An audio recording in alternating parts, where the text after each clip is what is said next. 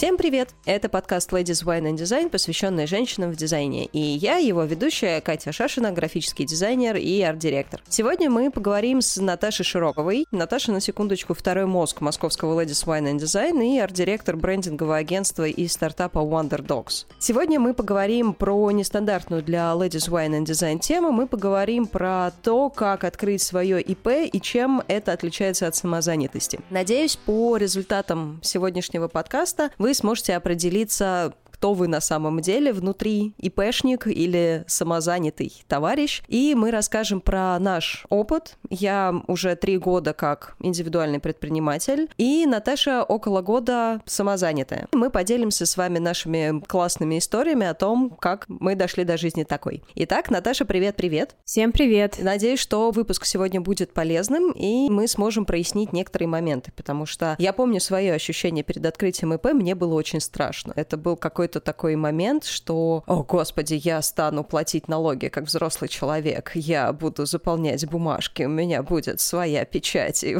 и вот это все. Мне было безумно страшно, это был какой-то такой капитальный шаг. Да, это правда на самом деле. Любая легализация труда — это какой-то такой следующий уровень перехода твоей деятельности, когда ты понимаешь, что ты не только ответственен за свою работу, то есть а, за сервис, свой продукт, но и за какие-то вещи, как какой процент твоего дохода кому предназначается и что вообще должно происходить с тобой как с социальной ячейкой общества. Скорее, бизнес-ячейка. Да, это правда. Моя история началась в 2017 году, когда ко мне пришла крупная юридическая компания с большим крупным заказом. И несмотря на то, что я работала в офисе в тот момент, она мне сказала, что, знаешь, сорян, я не смогу тебе просто так кэшем заплатить денег. Я не смогу просто так перевести на Сбербанк тебе денежку. Меня спросили, Екатерина, скажите, а вы сможете открыть ИП? Я, сидя на встрече, такая, да, конечно, смогу господи, что все ИП открывают, что, не смогу, что ли? Конечно, открою. И потом я начала садиться, разбираться со, со всем этим. По факту, после этого я ушла с, из своей последней студии и стала полноценным фрилансером со своей какой-то юридической подоплекой изнутри. На самом деле, открыть ИП очень просто, но давайте сначала разберемся, кто такой ИП и чем он, например, отличается от самозанятости. Индивидуальный предприниматель — это физическое лицо, которое платит налоги. Если мы говорим про юридические лица, это всегда ООО, ЗАО, ПАО и всякие вот эти вот сложные аббревиатуры. И там это компания, в главе которой стоит человек. Например, там генеральный директор, основатель, это прописывается в уставах, во всяких этих бумажках. А индивидуальный предприниматель предприниматель — это физическое лицо с возможностью проще немножко платить налоги. И это нужно понимать. Во всех формулировках стоит юридические лица и индивидуальные предприниматели. Сейчас еще добавилась история с самозанятыми. В общем, самозанятость и ИП, они ближе друг к другу, например, чем ИПшник и ООшник. Открыть ИП очень просто. Проще всего это сделать через банк, в котором вы уже обслуживаетесь как физическое лицо. В моем случае это был Альфа-банк. Я туда пришла, у них них есть отделение для физических лиц и для юридических лиц и индивидуальных предпринимателей. И сказал, ребят, я хочу открыть ИП. Они мне такие, окей, приезжаешь туда, платишь 2000 рублей за то, что мы тебе поможем, платишь 800 рублей пошлину, и через неделю забираешь документы, и ты станешь ИПшником. 2000 рублей, которые за услуги, они возвращаются, если после этого ты открываешь расчетный счет в Альфа-банке, потому что это услуга от Альфа-банк. Поэтому открытие ИП с консультацией и с помощью помощью в подготовке документов, мне обошлось 800 рублей, как обойдется любому человеку, который решит открыть ИП. Занимает это действительно неделю. Все не так сложно. Сложность начинается тогда, когда ты начинаешь составлять себе акведы. Что такое аквед? Это общий классификатор видов деятельности, или как-то так это звучит. Но, в общем, ты не можешь, как ИПшник, просто так платить налоги. Ты должен платить за определенный тип деятельности. Причем это сделано для того, что некоторые типы деятельности должны быть аккредитованы аккредитованный или лицензированный или так далее. То есть, грубо говоря, открыв ИП, ты не можешь пойти работать хирургом, тебя просто не пустят. А если ты работаешь, например, с какими-то либо тяжелыми металлами, либо с какой-то сложной техникой, например, на заводе на каком-то, или пытаешься открыть свой завод, то у тебя должны быть все бумажки о том, что ты умеешь управляться этими машинами, что ты знаешь, как резать людей, что у тебя есть профильное образование и все какие-то нужные, необходимые сертификаты, не сертификаты. Но есть виды деятельности, например, дизайн или иллюстрация, корпорация или аренда квартир, которые ты можешь просто так, ты открываешь ИП, прописываешь, что я буду заниматься арендой квартир и начинаешь сдавать квартиру. Для этого никаких дополнительных требований не нужно. Вид деятельности, который был просто создан для того, чтобы люди регистрировались и вели свои собственные бизнесы и какую-то деятельность, не зависящую от больших компаний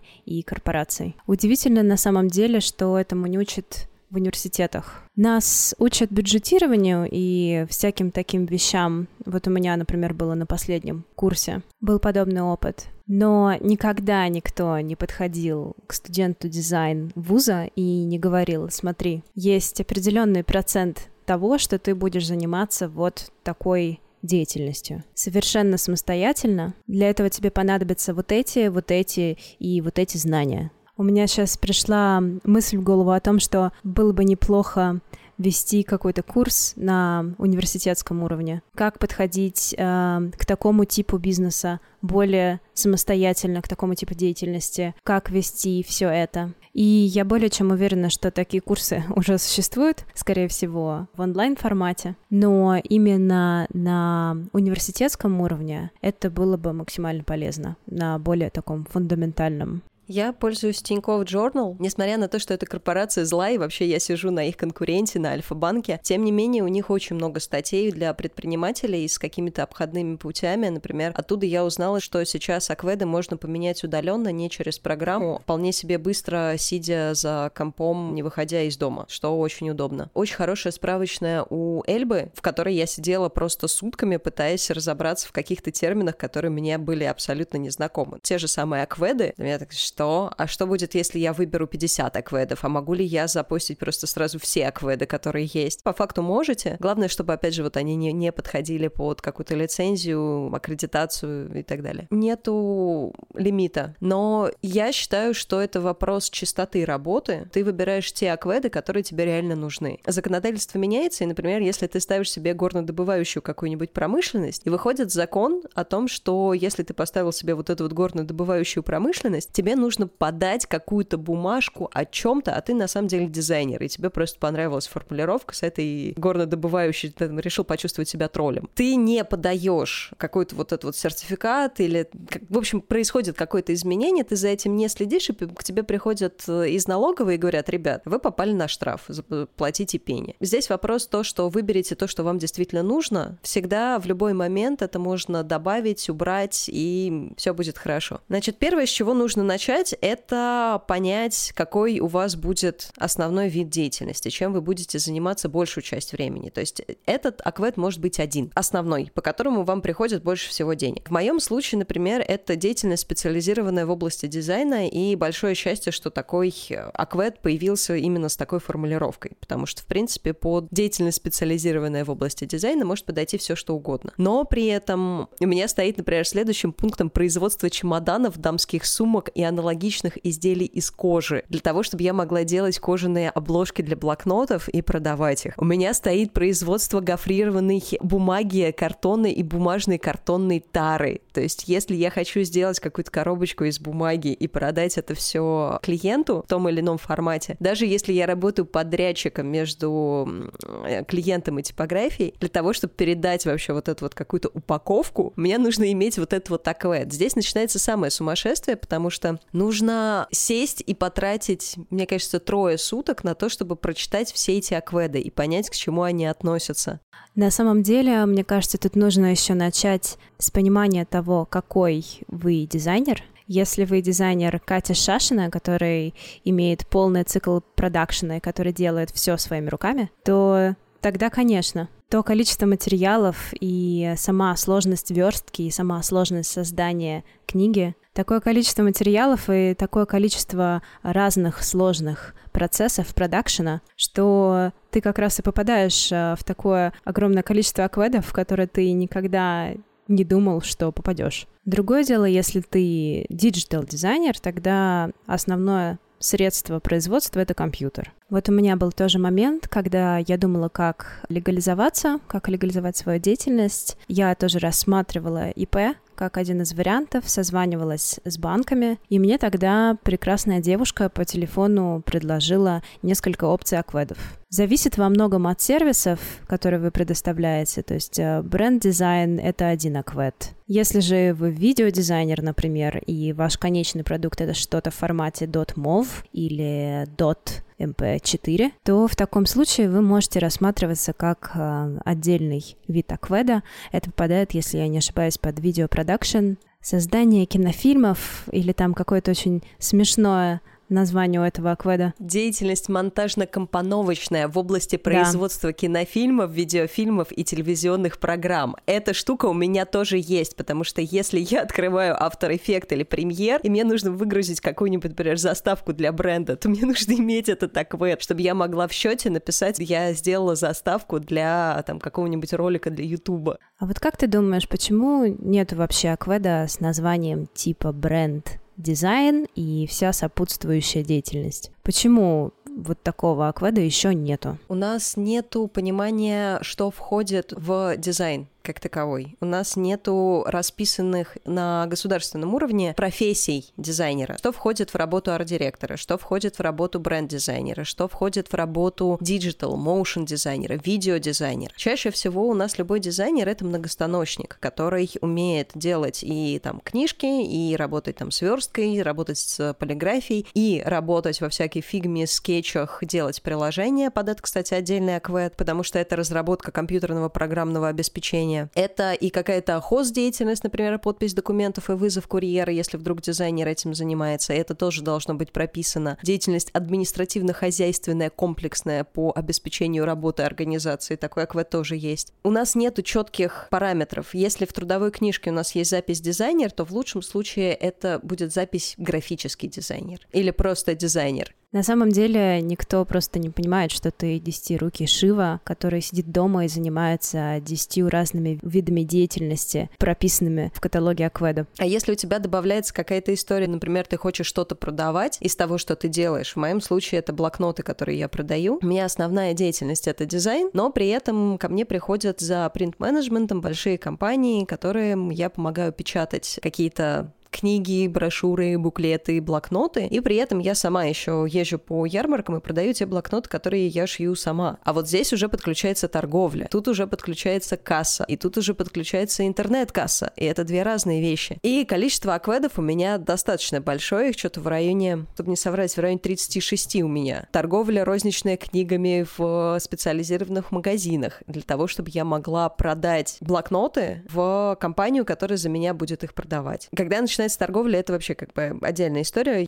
Про это немножко расскажу. Но это, это тот путь боли и разочарований, который вам придется пройти самостоятельно. Ну, собственно, мы выбрали акведы. Это было тяжело, но мы справились. Мы подали вот эти вот, вот этот список акведов. Это, кстати, делается на этапе подачи заявления на открытие ИП. Вы подали акведы, рассказали государству, чем вы хотите заниматься. Дальше вы выбираете налогообложение. Налогообложение есть упрощенное, и я буду рассказывать про него, потому что с другими другими, там, например, с патентами я не сталкивалась. Но самое распространенное это упрощенка. Упрощенка либо 6%, либо доход минус расход 15%. Я сижу на упрощенке 6%, потому что мне так проще, несмотря на то, что, опять же, я беру комиссию, например, за печать. По факту у меня 6% получается проще и легче считать, чем доходы минус расходы. Объясню, в чем разница. Вы можете платить 6% со всех денег, которые к вам приходят, если это не перевод, например, меня же себе же только с физического лица на ИПшный счет. Есть несколько еще моментов, например, если вы получили наследственный ИП, еще чего-то, это вещи, которые не облагаются налогом. Но, в общем, все, что вы получаете с предпринимательской деятельности, все то, что вам платят за услуги или там за деятельность, которую вы ведете, это облагается налогом 6%. Независимо от того, что пришло, вы платите 6% с этого. Доходы минус расходы считаются следующим образом. Например, ко мне пришел клиент, говорит, хочу, чтобы ты мне книжки напечатал. Я Я говорю, окей, хорошо. Спрашиваю типографии. У типографии 10 рублей стоит напечатать книжку. Я говорю клиенту 15 рублей, и типа все будет классно, я тебе эти книжки привезу. Он такой, окей. 10 рублей я отправляю в типографию, 5 рублей я оставляю себе. В этом случае 10 рублей это расход, 15 рублей это доход. Мы из дохода вычитаем расход и платим 15% с 5 оставшихся рублей. Если вы занимаетесь именно каким-то производством, и у вас очень большой расход, сравнимый с прибылью, например, 10-15% у вас от общего количества денег, которые вы потратили, у вас остается там 10-15%. В этом случае действительно логичнее платить доход минус расход 15%. Но при этом вам нужно доказать, что вот на этом моменте я споткнулся и решил, что я так делать не буду. Вам нужно доказать, что деньги, которые вы потратили, например, там на бензин в машине, это тоже считается, в общем, расход. Но вам нужно доказать, что это количество бензина было потрачено в машине, которая везла ваш тираж. И что вы не просто так таксистом работали, в метро за продуктами ездили, а что вот эта вот поездка с путевым листом, с описанием километража, что была потрачена именно по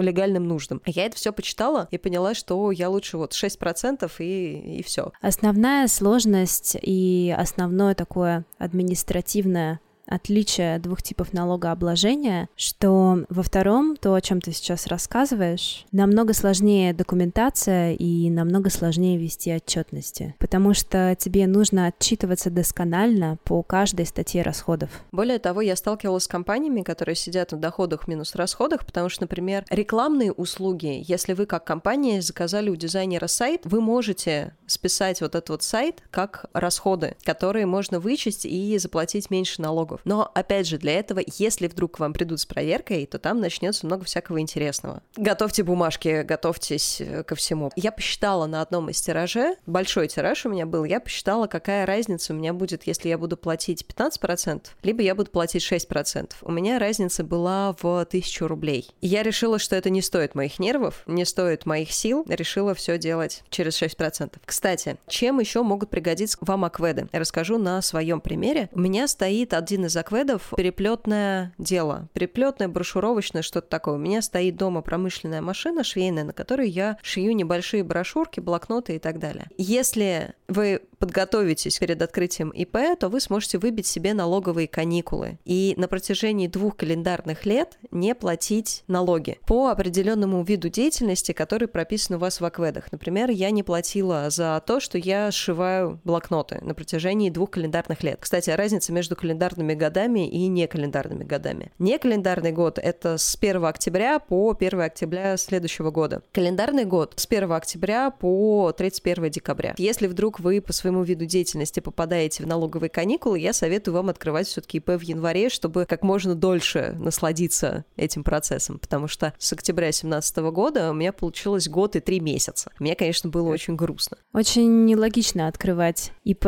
в январе, Новый год, новые начинания, да. Новое ИП, новый бизнес. Так что прислушайтесь к этому совету. Кстати, есть тема про то, что налоговая не так пристально следит за ИПшниками на протяжении трех лет и дает небольшой такой карт-бланш на то, чтобы вы делали какие-то ошибки, ложали с декларациями, еще чего-то. После третьего года обычно любая компания, она... Так, мы теперь начинаем следить за вами. Не знаю, может быть, это миф, но я в него свято верю, и вот у меня сейчас пошел четвертый год, и я стараюсь супер-мега аккуратно вести все свои документы, которые у меня есть. Возвращаемся. Значит, мы все документы подали, все пошлины заплатили. Через неделю нас вызывает налоговая, и мы приезжаем за бумажками. Параллельно с этим мы открываем расчетный счет, потому что у ИПшников должен быть расчетный счет, в отличие от самозанятых, которые как сидели, например, на своих карточках, так могут и сидеть дальше. А дальше начинается самое прикольное. Можно оформить себе печать. Это не обязательно, но можно. Я каждый раз, когда подписываю какие-то документы, у меня есть огромная печать, которая делает и я чувствую себя прям бизнес-вумен. Это все тоже на самом деле делается в момент подачи заявления. У нее кастомный дизайн, нигде не прописано, что там должно быть, но стандартная тема там должен быть ИНН, там должен быть, по-моему, ОГРН ИП, который у тебя идет вместе с документами. Ну, то есть ты всю эту информацию получаешь тогда, когда ты забираешь документы из налоговой. Маленькие радости дизайн ИПшника напечатать, сделать кастомную печать. Да-да-да. У моего партнера, например, логотип с совушкой, и у него прям на печати совушка, и все такие, вау, классно. Он принципиально еще все подписывает красными чернилами и красной печатью. И все такие, о боже, а что, так можно? Да, так можно. Вы можете зафигачить там смайлик, совушку, иллюстрацию на печать. Главное, чтобы там было ваше имя, ИНН и там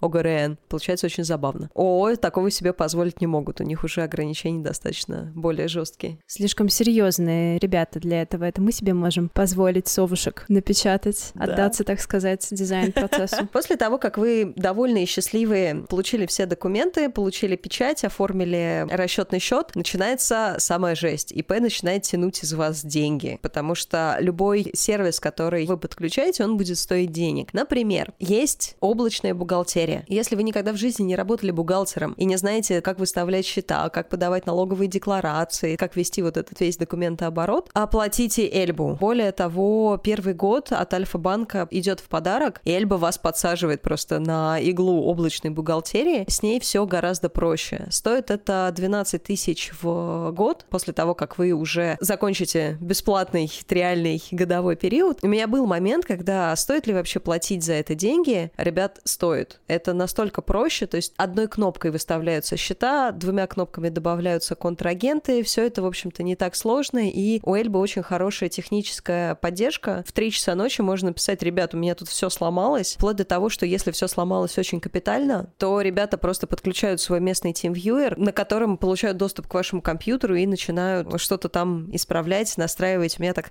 стандартная проблема с сертификатами электронными. Вот так вот это все происходит. Сейчас, э, мне кажется, все банки банки, которые предоставляют услугу открытия ИП, параллельно с этим предоставляют также какие-то оптимизаторы, помимо того, о чем ты рассказываешь. У меня был опыт взаимодействия с банком «Точка», который ничем не закончился, но тем не менее. В пакет услуг при регистрации входила также оптимизация, организация всех бумажек, которые надо предоставлять. И, в принципе, сейчас по крайней мере, я не знаю ни одного человека, по крайней мере, из моих знакомых, который решал бы все эти проблемы самостоятельно. Люди просто предпочитают заплатить какое-то дополнительное количество денег и э, зааутсорсить, отдать эту работу. Как-то это все автоматизировать, потому что взрывается мозг, и ты не понимаешь, как это все должно работать, особенно в самом начале деятельности. И действительно проще заплатить, чем разбираться с этим и создавать кучу ошибок, которое можно было бы избежать. Есть миллион документов, в которых должны быть определенные поля. Например, когда выставляется счет, в счете всегда должно быть, кому ты платишь, какой у них банк, какой у них кор счет, какой у них расчетный счет, какой бик у их банка. Это поля, которые там обязаны быть, иначе счет, грубо говоря, недействителен. Вы можете, конечно, скачать его из интернета, вы можете посмотреть на каких-то других платежках, которые к вам приходили, но гораздо проще взять уже готовый шаблон, вставить контрагента, вставить за что выставляете счет, и все. И дальше у вас там и дата, и номер счета автоматически подсосутся. Точно так же, например, с закрывающими актами. Гораздо проще это все сгенерировать автоматически и одной кнопкой отправить это контрагенту. Более того, я пару раз пробовала платить по счетам через банк. Не когда ты, опять же, выбираешь контрагента и говоришь в Эльбе, создай мне, пожалуйста, платежечку, я ее плачу. Эльба тебе такая, слушай, все, у тебя платежка лежит в интернет-банке, пожалуйста, зайди туда, покажи свое лицо, заплати через Face ID, и все будет окей. Я такая, господи, ну что, я сама не смогу, что ли? И когда я 20 минут чуть ли не руками вбивала реквизиты в Альфа-банк, у них удобная система, у них хороший банк, но тем не менее это было настолько долго, что я такая, не, лучше я буду одной кнопкой за 3 минуты вот э, посветила лицом в телефон, и все хорошо. Самая большая проблема лично у меня начинает возникать с электронными сертификатами и электронными подписями. Их две. Почему об этом никто не пишет? Есть сертификат электронной подписи, а есть электронная подпись. Сертификат электронной подписи позволит вам через Эльбу сдавать отчетность в налоговую, не приходя в эту самую налоговую. Я глубоко залезла в тему бизнеса и как это все делается, но я не представляю, как устроен процесс сдачи декларации, которую нужно сдавать раз в год, как технически платятся страховые взносы, пенсионные взносы и вот это все. Эльба это все делает за меня. И для того, чтобы Эльба продолжала это все делать за меня. Есть электронная подпись. Она стоит, по-моему, 3000 рублей в год. Пусть и стоит, хлеба не просят, облегчает жизнь очень сильно. Но есть еще токен. Именно не сертификат, а электронная подпись. С ней уже можно вести электронные документы оборот, то есть подписывать все документы не курьерами, когда они туда-сюда катаются и живая подпись и печать, а делать это все удаленно. Грубо говоря, я запихиваю флешку, говорю, что я подписываю этот документ, у меня это все в защищенном браузере идет обработка, и документ отправляется клиенту, что типа все, мы закончили документооборот, все совсем согласны, все все подписали. Главная проблема всего этого в том, что защищенный браузер — это Internet Explorer. Я сижу на Маке. Та-да-да-та. Причем это даже через Parallels не работает, так как это должно работать. Поэтому через три года мучений оно все постоянно слетает. Internet Explorer очень глючный браузер. Причем какие-то вещи работают в Chrome, но тоже на, на PC, а не на Маке. Поэтому несколько месяцев назад я просто в очередной истерике забрала какой-то некро ноутбук, и у меня теперь есть отдельный лэптопчик с вставленной туда флешкой с этой электронной печатью, и он служит вот чисто для подписи документов, взаимодействия с налоговой. У меня еще есть касса. Мне пришлось завести еще и PC-компьютер для того, чтобы вести дело. Я говорила про кассу. Касса — это такой очень больной момент. Это сложно. Из всего того, с чем я столкнулась в ИП, касса — это самая большая головная боль. Когда вы ИПшник, вы выставляете договор, вы выставляете счет, либо, как я делаю, я выставляю счет договор. Это как счет, только там прописано, что, типа, чуваки, оплатите мне счет в течение пяти дней после получения этого счета, я вам сделаю работу за 12 рабочих дней. После этого счет я закрываю актом, если это была услуга, либо накладной, если это были какие-то товары, которые я привозила, например, тираж, и все. А когда у тебя появляется касса, у тебя появляется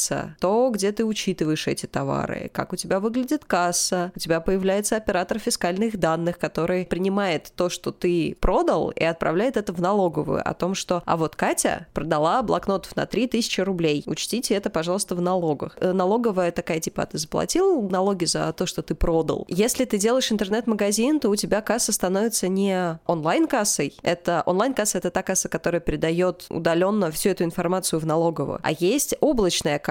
Это маленькая плата, которая стоит в дата-центре, которая автоматически выбивает чеки, если у тебя произошел платеж в интернет-магазин. Потому что самая главная проблема в том, что ты должен выбить чек через 5 минут после того, как ты получил оплату. Если ты не круглосуточно следишь за своим интернет-магазином, а чаще всего это не так, то все вот эти вот оплаты, они должны как-то обрабатываться. Для этого существуют вот такие вот облачные кассы. Это уже как бы новый виток ада, потому что кассы онлайн — это достаточно новая история. Они появились массово в 2017 году, когда всех обязали сидеть на кассах. Технологии еще не отработаны. Некоторые поставщики этих касс не дают гарантии, например, на свое оборудование. Они прямым текстом об этом говорят, что типа, сорян. Для того, чтобы подключить эквайринг, это такой терминальчик, к которому вы прикладываете карточку, и у вас проходит оплата. Это тоже подключается, причем это разные компании. Поймите, это идет связка между вашим банком, вашей облачной бухгалтерией, вашим учетом того, где вы ведете товары, оператором фискальных данных и налоговой. Более того, сюда подключаются еще производители касс и эквайрингов, и чаще всего это две разные компании. И всех вот этих вот людей, компаний и так далее нужно как-то организовать. Чем больше действующих лиц, тем хуже.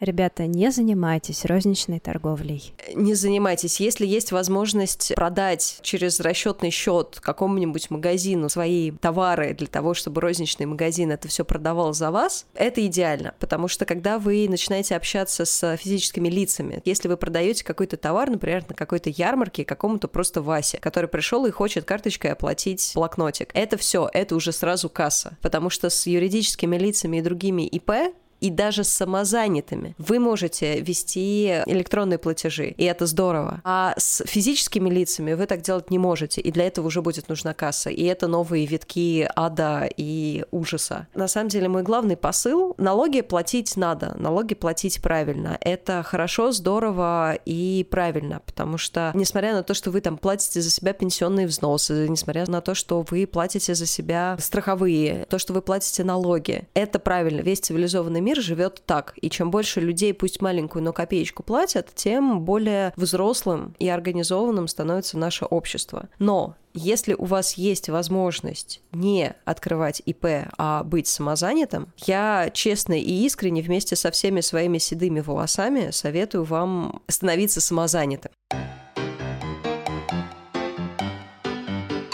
В отличие от э, Катерины Шашиной, я зарегистрирована как самозанятая. По той причине, что мне регистрироваться как АП максимально невыгодно, потому что моя деятельность настолько проще с процессуальной точки зрения, чем то, что ты описала, Кать, что мне просто нету смысла регистрироваться как ИП. Я зарегистрировалась как самозанятая э, в прошлом 2019 году. На тот момент это все еще приходило под эгидой эксперимента. Сейчас же это по-прежнему называется в каких-то источниках экспериментом. Это проводилось э, на ограниченном количестве территорий Российской Федерации Федерация, и я вот решила присоединиться к этому так называемому эксперименту по той причине, что налогообложение для самозанятых представляет собой следующую систему. Это 6% от юридических лиц и 4% от физических лиц. На тот момент мне было критично иметь возможность работать с иностранными компаниями, потому что я вот уже два года как контрактник с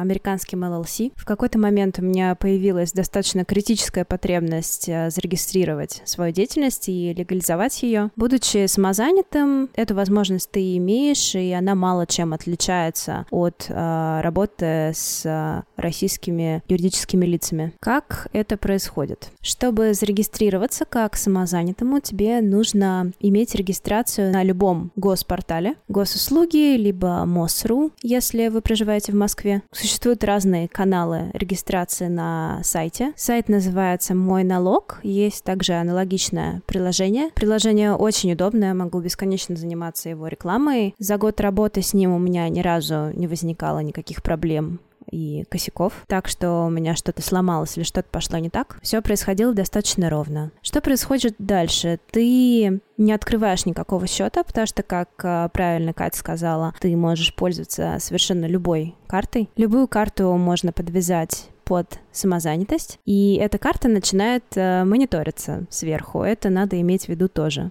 Это как раз тот момент, когда у твоей карты начинается жесткий социальный мониторинг, и то, что мама тебе перевела подарок на твой день рождения 5000, тебе придется доказать перед государством, если вдруг возникнет такая история, что а 5000 это тебе точно мама подарила? А если ты пошел в бар, и с твоей карточки все платили в баре, и тебе пришли какие-то переводы, это за что? Я именно поэтому, например, не хочу светить свою карту, именно поэтому у меня есть расчетный счет. Все операции, которые больше определенные огромные суммы рискуют быть замеченными. Это надо учитывать, э, например, если вы арендуете квартиру или, например, если вы арендатор и так далее. Расскажи, какие есть ограничения у самозанятости? Если бы все могли быть самозанятыми, то все бы ИПшники, мне кажется, просто выкидывая свои вот эти вот писюшные компьютеры с интернет-эксплорером, докидывая туда токены с электронными этими сертификатами, подписями и так далее, вместе с печатью, они бы летели, ну вот в моем случае, с десятого этажа. Основное ограничение – это достаток. У самозанятых есть лимит – это 2,5 миллиона рублей. Если ваш годовой доход больше этой суммы, 2,4 миллиона рублей в год, то вы не имеете права регистрироваться как самозанятый и вести свою деятельность как самозанятый. Если же э, сумма, попадающая в норматив, э, вырастает до этих пределов в процессе того, как вы занимаетесь самозанятостью, то это тоже отслеживается. Происходит какая-то обратная связь и э, просят перейти на другую систему налогообложения. Это первое большое ограничение. Второе ограничение — это отсутствие возможности иметь наемных работников. Например, э, ты, Кать, какие-то вещи отдаешь на аутсорс, когда у тебя какие-то большие проекты и заказы, ты часть из этого можешь отдать. В моем случае это легально делать нельзя. То есть э, ты не можешь открыть салон красоты, будучи самозанятым, и нанять туда маникюрщиц. Прекрасный пример. Это намного более индивидуалистичная система, и это тоже нужно понимать. Насколько я помню, там даже ты не можешь быть посредником. Например, ко мне обращаются люди, когда им нужно что-то напечатать. У меня нету своих печатных машин, но при этом клиент об этом знает, он знает, что он нанимает меня условно как технического менеджера, который разбирается в истории. Он платит мне за это комиссию. Если бы я была самозанятым, я должна была бы быть только конечным исполнителем, принтером. А по факту я не могу взять денег и кусок этих денег передать кому-то другому. В случае с маникюрным салоном это скорее найм сотрудников, именно вот на постоянной основе. А будучи самозанятым, я не могу даже работать с фрилансерами. Если я беру какой-то заказ как арт-директор, у меня есть, например, дизайнер, который вместе со мной разрабатывает либо сайт, либо делает анимацию, либо делает цветокоррекцию в книжке, которую я верстаю. Я не могу вот этот кусок денег передать ему просто так. Но при этом ты, так же как и ИПшник, можешь э, выбрать любой тип деятельности из Аквет, потому что когда ты регистрируешься и заполняешь анкету, у тебя про это спрашивают, естественно, потому что им нужно тоже понимать, что ты будешь делать, чем ты будешь заниматься. В тех видах деятельности, которыми нельзя заниматься, будучи самозанятым, большинство из э, тех, на которые действуют ограничения и при индивидуальном предпринимательстве тоже. Это включает э, в себя то, что ты произвел не сам, перепродажа, это какие-то какие-то подакцизные товары, типа табак,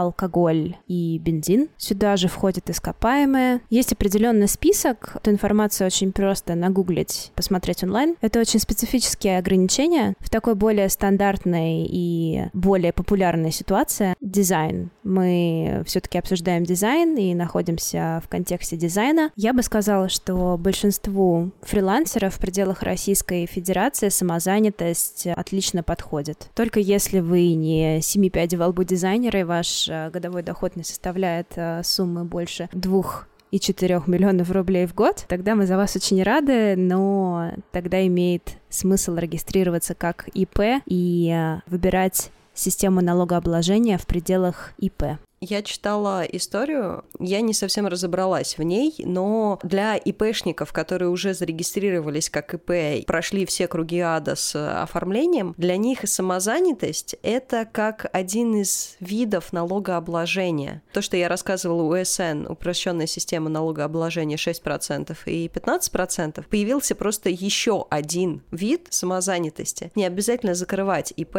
чтобы стать самозанятым. Но я помню реакцию какой-то моей знакомые про то, что 2,4 миллиона — это так много, я столько не зарабатываю. По факту, например, опять же, с моим принт-менеджментом, с учетом того, что я много денег отдаю в типографии, у меня может быть очень большой заказ, с которого я получу, ну, там, 50 тысяч, условно. Но то количество денег, которое упало мне на счет, оно больше, чем 2,4. Это не значит, что это мои деньги, да, я их дальше там как-то перераспределяю. Кстати, я не знаю, предоставлялись ли в этом году какие-то льготы, какие-то плюшки для ИП, но точно знаю, что самозанятым выплатили таки целый МРОД. Очень было приятно получить 12 тысяч рублей. Я из тех, кто не сильно пострадал за время коронавируса. С моей работой, к счастью, ничего не произошло, но мне было очень приятно увидеть МРОД. Могу представить, насколько приятнее МРОД было получить тем, у кого доход чуть пониже меня. Большое свинство нашего чудесного государства то, что, с одной стороны, для ИПшников они действительно пошли очень во многом навстречу. Они составили даже список пострадавших отраслей. К сожалению, дизайн туда не входит. Несмотря на то, что дизайн-фрилансеры работают с малым бизнесом, у которого резко закончились деньги. Грубо говоря, если страдает хорика, страдают дизайн дизайнеры, которые работают с хорикой. Потому что зачем делать меню, вывески, идентику и так далее компаниям, которые не открываются, а закрываются. Общий пит, он как-то был поддержан. Мне, например, Эльба каждый раз, когда я плачу налоги, налоги, кстати, платятся 4 раза в год, сейчас расскажу почему. Эльба каждый раз меня спрашивает, относитесь ли вы к пострадавшим областям? Я каждый раз, скрипя зубами, умываясь слезами, захожу на этот сайт, вбиваю свой ИНН, и мне говорят, Екатерина, вы знаете, вы не относитесь к пострадавшим нашим областям. Я не то, что не получила МРО, там были отсрочка по налогам, там была возможность не платить налоги какое-то время. Особенно пенсионные и страховые взносы, это вот то, что считается. Увы и ах, я как дизайнер туда не попадаю. По поводу платежей. У ИПшников есть 4 платежа в год, точнее, на самом деле 8. 4 раза ты платишь за пенсионные страховые взносы, за которые ты платишь в любом случае, даже если у тебя нулевая декларация, и ты не заработал ни рубля. У самозанятых в этом плане по-другому. Мы ничего дополнительно не платим. Совершенно чистая система, основанная на том, что если у тебя нет никаких продаж, в этом месяце, то ты ничего не платишь. Ноль. Обязательных платежей нет. Это здорово, потому что у ИПшников есть обязательные платежи, страховые взносы и пенсионные взносы. Самозанятые, насколько я читала, могут платить пенсионные и страховые взносы, но по собственному желанию. Если они хотят иметь ОМС, если они хотят, чтобы какие-то отчисления шли на пенсию, хотя там этих отчислений, ну, сами понимаете. У самозанятых это опционально. ИПшники в этом году, например, платят 41 тысячу 40 рублей рублей. Даже если я не заработала в этом месяце ни рубля, в этом году ни рубля, то 41 тысячу мне нужно будет государству anyway заплатить. Но есть у ИПшников очень классный обходной путь, который заключается в том, что можно скостить налог на стоимость этих пенсионных и страховых взносов. К страховым и пенсионным взносам еще добавляется 1% при доходе свыше 300 тысяч в год. По факту количество налогов, которые вы платите, не 6%, а 7%. И закладываете это при при работе с клиентами. Например, я выставляю ценник в 10 рублей и всегда предупреждаю, что 10 рублей – это моя работа, а счет я буду выставлять на 10 рублей плюс 7%. И это все равно выгоднее, чем работать с физическим лицом, за который платят 27%. Какая система? Если вы платите налог и пенсионные взносы не один раз в год, Пенсионные взносы вы должны заплатить до 31 декабря текущего года. Налог вы должны заплатить, по-моему, до 1 февраля следующего года. Но если вы платите по чуть-чуть каждый квартал, каждые три месяца, то вы можете уменьшить налог на величину пенсионных взносов, если у вас нету сотрудников. Если у вас сотрудники есть, вы можете скостить так только половину этих страховых и пенсионных взносов. Но это все равно приятно. У вас есть возможность вот эти вот 41 тысячу вычесть из налогов. Если вы вдруг заработали много-много денег, у вас налогов, например, на 40 тысяч, и вы заплатите эти 40 тысяч только один раз, а не два раза, что классно и вкусно.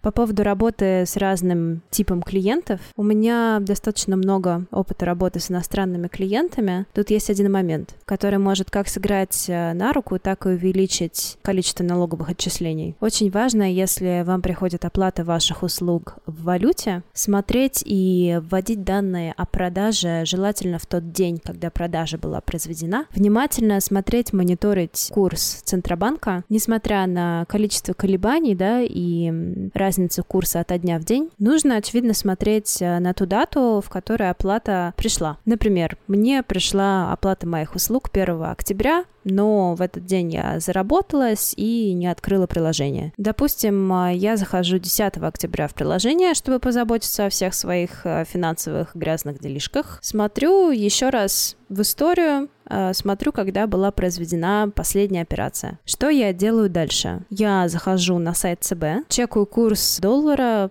фунта, евро, неважно, в какой валюте вам приходит оплата труда. Дальше я произвожу все необходимые финансовые исчисления, умножения операции. И ввожу данные по курсу Центробанка в тот день, в который операция была совершена. Это очень часто забывается, так как нету потребности постоянно заходить и делать что-то в этом приложении. Забивая данные согласно курсу спустя какое-то количество времени после того, как операция была совершена, вы рискуете занизить или завысить реальную стоимость ваших услуг. Аккуратность при вводе этих данных очень важна. С ИПшниками, в принципе, мне кажется, не с ИПшниками, банками тоже можно, например, использовать PayPal. Хотя все банки сейчас умеют общаться с валютой, но, допустим, если у вас не открыт валютный счет, или, например, у вас открыт евровый счет, а у вас там какой-то разовый платеж в USD, можно открыть PayPal, корпоративный счет, и дальше переводить с палки на свой расчетный счет деньги. Но там абсолютно та же самая история. Учитываются те деньги, то время, когда оплата пришла. И, например, если вы, как хитрая Маша, решили подождать, пока курс рубля в очередной раз упадет, а курс доллара в очередной раз повысится, то вам все равно придется заплатить за разницу в курсах валют.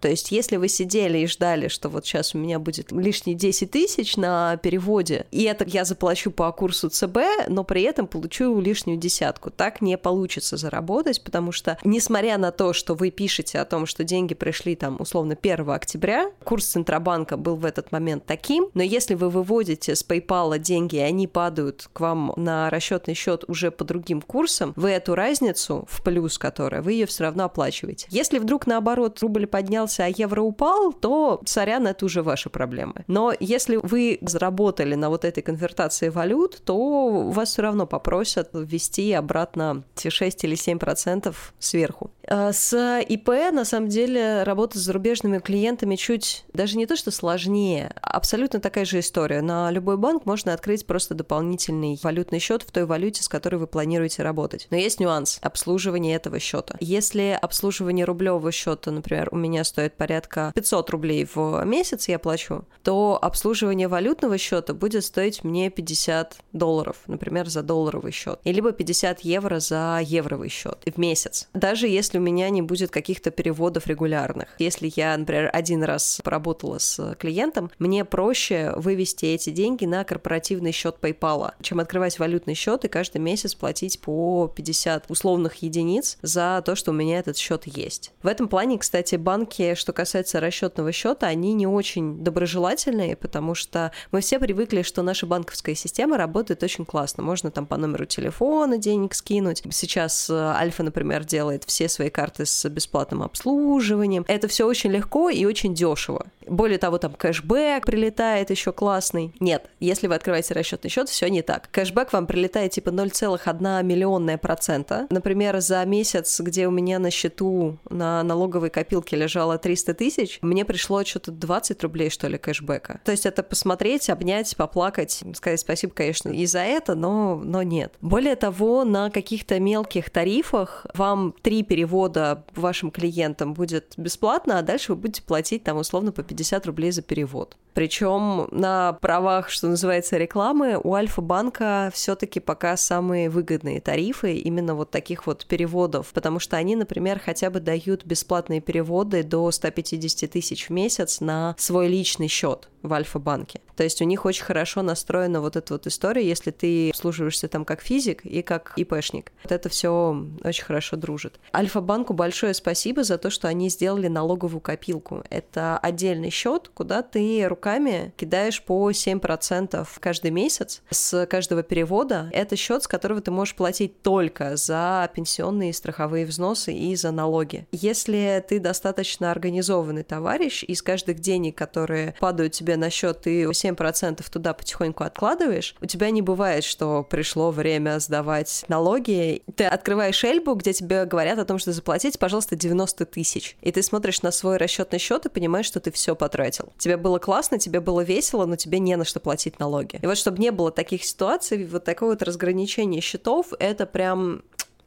мякотка. Ну что ж, мы потихоньку заканчиваем. Наташ, давай финальное напутствие людям, которые хотят стать самозанятыми. Люди лучше становиться самозанятым, чем быть не самозанятым, не ИПшником. Катя уже про это сказала, и это какой-то такой момент, который приходит с взрослением, с опытом ведения бизнеса, деятельности и, в принципе, с жизненным опытом. Лучше это делать, и это вообще странно, что мы про это говорим, потому что, например, в других странах все фрилансеры, часть моих знакомых вообще даже не сдаются такими вопросами, надо это делать или не надо. Ответ «да», по-любому надо. Самая начальная информация, с которой все начинают, когда возникает вопрос, как вести свою деятельность, у нас же это происходит с точностью, да, наоборот. Мы начинаем с практики, а потом возникают вопросы, ой, а что же мне делать? Может быть, я что-то не так делаю? Наверное, надо кому-то что-то платить, какой-то процент, а давайте-ка я посмотрю. Ой, АИП, ой, дорого, нужно, наверное, самозанятым. Ну, а если вам уже пришла в голову такая мысль, то знаете, что это прекрасно, хорошо, правильно. Лучше это делать. Лучше отдавать какое-то количество денег со своего дохода государству, чем не отдавать его вовсе и попадать в различные проблемные ситуации и постоянно держать руку на пульсе. Странный и некоторым может показаться достаточно очевидный совет, тем не менее он очень актуален в нашей российской действительности. Я с тобой здесь полностью соглашусь, потому что если мы говорим о том, что мы страна не третьего мира все-таки, а что мы цивилизованное государство, то нужно потихоньку переходить на правильные действия. Надо платить налоги, нужно покупать лицензионный софт, нужно платить за музыку. В принципе, сейчас все сервисы позволяют это делать максимально хорошо. Справедливости ради, если взять 20-летнюю, даже 10-летнюю давность, насколько тяжело было открыть свое какое-то дело, платить налоги подача этих деклараций руками, нужно было быть бухгалтером для того, чтобы это делать, то сейчас с появлением всех сервисов, которые есть, государство пытается максимально упростить эту задачу. В принципе, все люди стараются идти навстречу друг другу, потому что налоги платятся не просто так. Возможно, пришло время наконец-то их платить. Мой же совет будет, что если у вас есть возможность быть самозанятым, а не ИП, если вы не попадаете под ограничения, то становитесь самозанятым, потому что это легче. С другой стороны, если если вам в кайф ставить свою печать на документы, мой человек позвонит вашему человеку, и мы обкашляем вопросики, можно становиться ИП. В принципе, ни то, ни другое не страшно. В этом есть какие-то нюансы, в которых нужно, да, потратить время и разобраться, но сейчас достаточное количество информации для того, чтобы не сесть с этим в лужу. И очень много справочных, технических поддержек, ну и, в принципе, уже гораздо больше друзей, которые так или иначе с этим сталкиваются. И если у вас останутся какие-то вопросы к нам, то мы с удовольствием с Наташей поделимся вещами, про которые мы не рассказали. Еще один важный совет. Не ограничивайтесь, пожалуйста, тем, что мы вам рассказали. Это исключительно наш опыт. Всегда нужно перепроверять все, что вы слушаете, чтобы составлять э, наиболее критическое и объективное отношение к вопросу. Поэтому обязательно зайдите и почитайте 10, 20, 30 ресурсов,